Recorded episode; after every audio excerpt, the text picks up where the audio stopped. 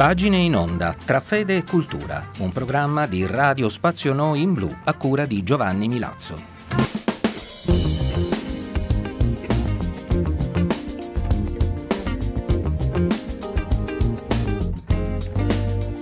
Cari amici all'ascolto, benvenuti qui sulle frequenze di Radio Spazio Noi in Blu per questa nuova puntata di Pagine in Onda che come sempre vi offrirà anche oggi pagine tra fede e cultura.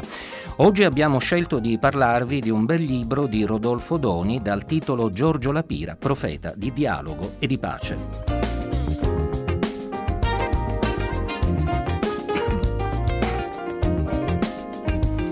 Questo di Rodolfo Doni è un libro che nel titolo ha tutto il suo contenuto ed anche se dedicato ad un uomo vissuto nel Novecento, Giorgio Lapira, è di estrema attualità.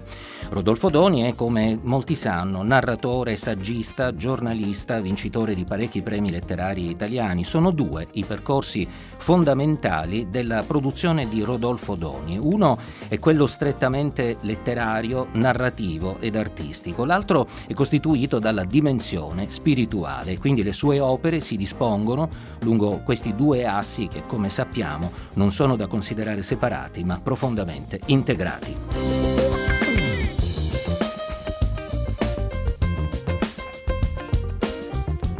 Nel libro di cui oggi vi offriamo qualche frase, Rodolfo Doni ci parla della figura di Giorgio Lapira che è stato fondamentale nella sua formazione personale, che egli definisce già nel titolo profeta di dialogo e di pace. Il primo capitolo, intitolato La bussola, comincia con una domanda provocatoria. Che cosa farebbe oggi Lapira? Ascoltate.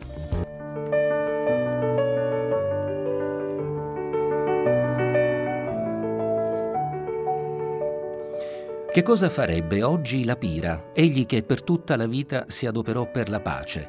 Andò a Mosca al Cremlino, parlò a Khrushchev, poi andò ad Hanoi da Ho Chi Minh e portò un progetto di armistizio per la guerra nel Vietnam.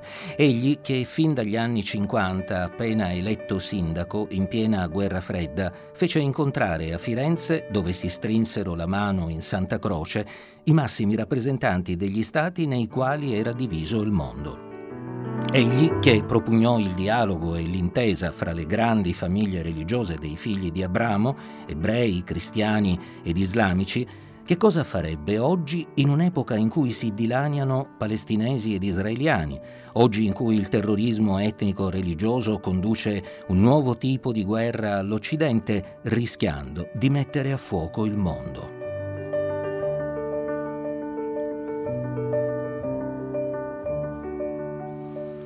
E rifacendosi ancora più indietro, pubblicherebbe oggi I Principi, la rivista che fondò nel 1939 alla vigilia dell'ora satanica del mondo, per indicare una bussola all'umanità aggredita da pazzi criminali che di lì a pochi mesi avrebbero compiuto delitti contro gli esseri umani, da fare perfino scrivere ad uno scrittore come Hans Jonas che dopo Auschwitz non era più possibile credere ad un Dio buono e onnipotente.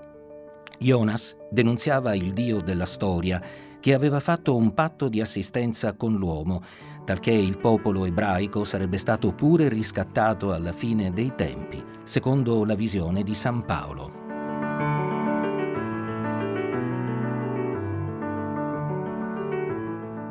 Anche il cristiano Lapira credeva nel Dio della storia oltre che al Dio trascendente, così da levarsi allora e in ogni tempo nella sua vita dal suo inginocchiatoio, per portare non solo la contemplazione per le vie, come suggeriva Raissa, la moglie del filosofo che egli avrebbe scelto come suo maestro, il tomista Jacques Maritain, ma per sostenere concretamente il progetto di Dio nella storia verso il punto omega, Cristo che attrae a sé tutto, secondo poi la chiara visione di Pierre Teilhard de Chardin, contro il cui progetto pone ostacoli il male storico.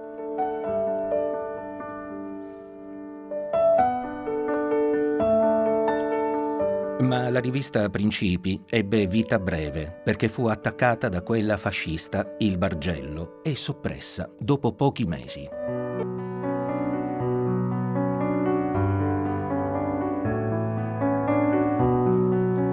Quando poi fu ripubblicata in volume, nel Natale del 1974, la Pira tornava a sostenere che il grande problema della bussola per guidare la nave dell'uomo e della storia si faceva ancora più urgente in questa età dove la realtà cosmica è sottoposta a trasformazioni sempre più profonde.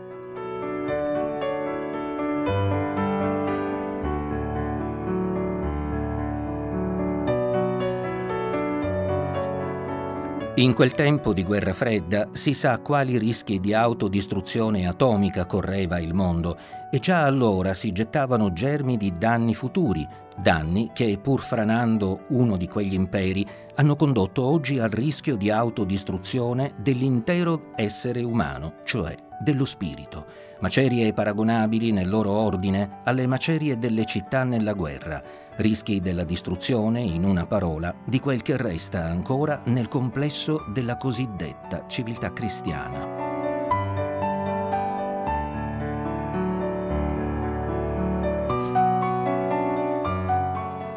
Quei rischi erano stati già intravisti negli anni 50 dalla Pira quando indiceva il primo convegno per la pace e la civiltà cristiana e confermava in Palazzo Vecchio ai rappresentanti delle nazioni la validità di quell'edificio della civiltà cristiana, le cui basi e i cui muri non erano stati costruiti sopra la sabbia di schemi astratti di pensiero, ma sopra la salda roccia della natura umana e della grazia divina.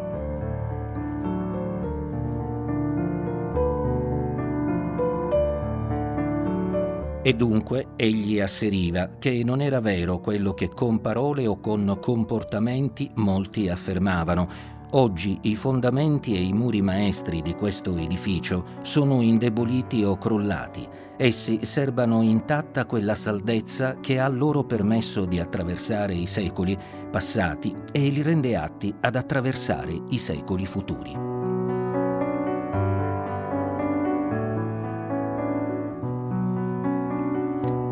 Ed aggiungeva, questo non impedisce il riconoscimento di lacune e carenze alle quali va provveduto con intelligente urgenza. I problemi della produzione e della distribuzione, dell'occupazione, del livello sociale di vita hanno acquistato una urgenza che non ammette dilazioni. Ma la soluzione di questi problemi, per essere veramente tale, non può uscire da quella cornice di spiritualità e di libertà che dà inquadratura a tutto il sistema della civiltà cristiana ed umana.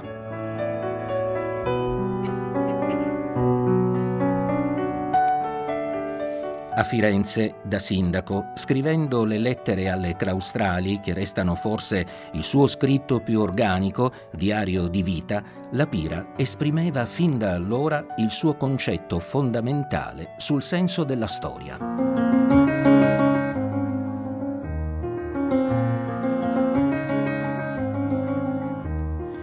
Indubbiamente, scriveva, se la scrutate nel suo fondo, questa storia presente, voi notate che c'è davvero in essa una maturazione, preannunzio di una luce e di una speranza nuova.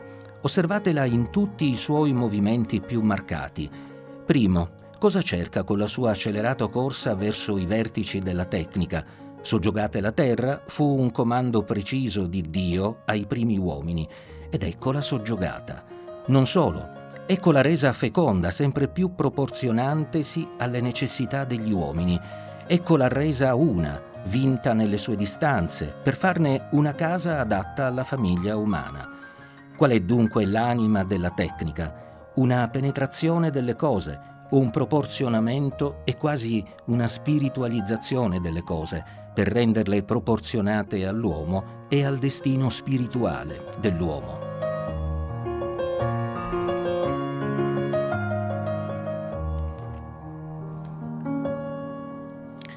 Secondo, cosa cerca con i suoi vasti e decisivi movimenti economici?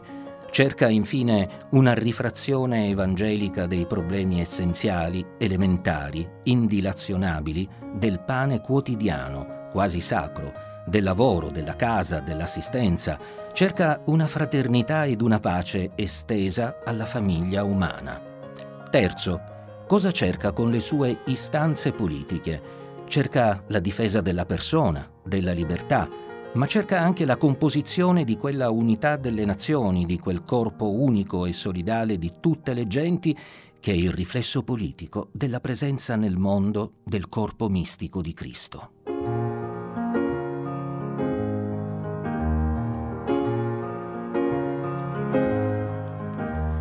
Quarto, cosa cerca con le sue inquiete, contraddittorie talvolta negative correnti di cultura? Cerca una promozione ed una liberazione una promozione di tutti gli uomini al mondo della meditazione, della conoscenza, della consapevolezza, una promozione proporzionata alla loro vocazione di persone chiamate a rivivere nel loro spirito il mistero della creazione cosmica e storica.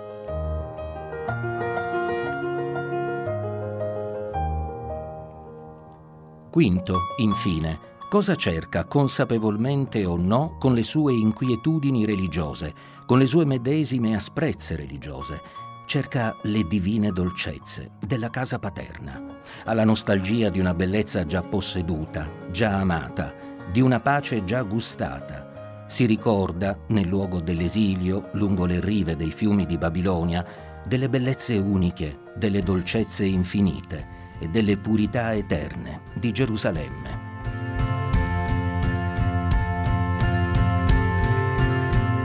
va sempre così, che tanto indietro non si torna. E va sempre così, che parli ma nessuno ascolta.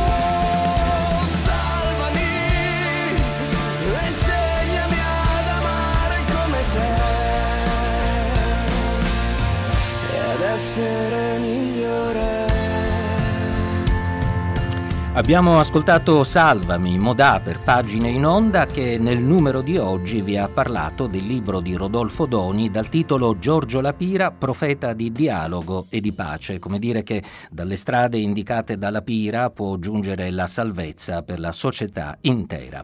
Erano di Ludovico Einaudi le scenografie musicali, Vametturei per la parte tecnica, potete continuare a seguire i nostri programmi attraverso la nostra pagina Facebook e nel sito di Radio Spazio Noi in blu.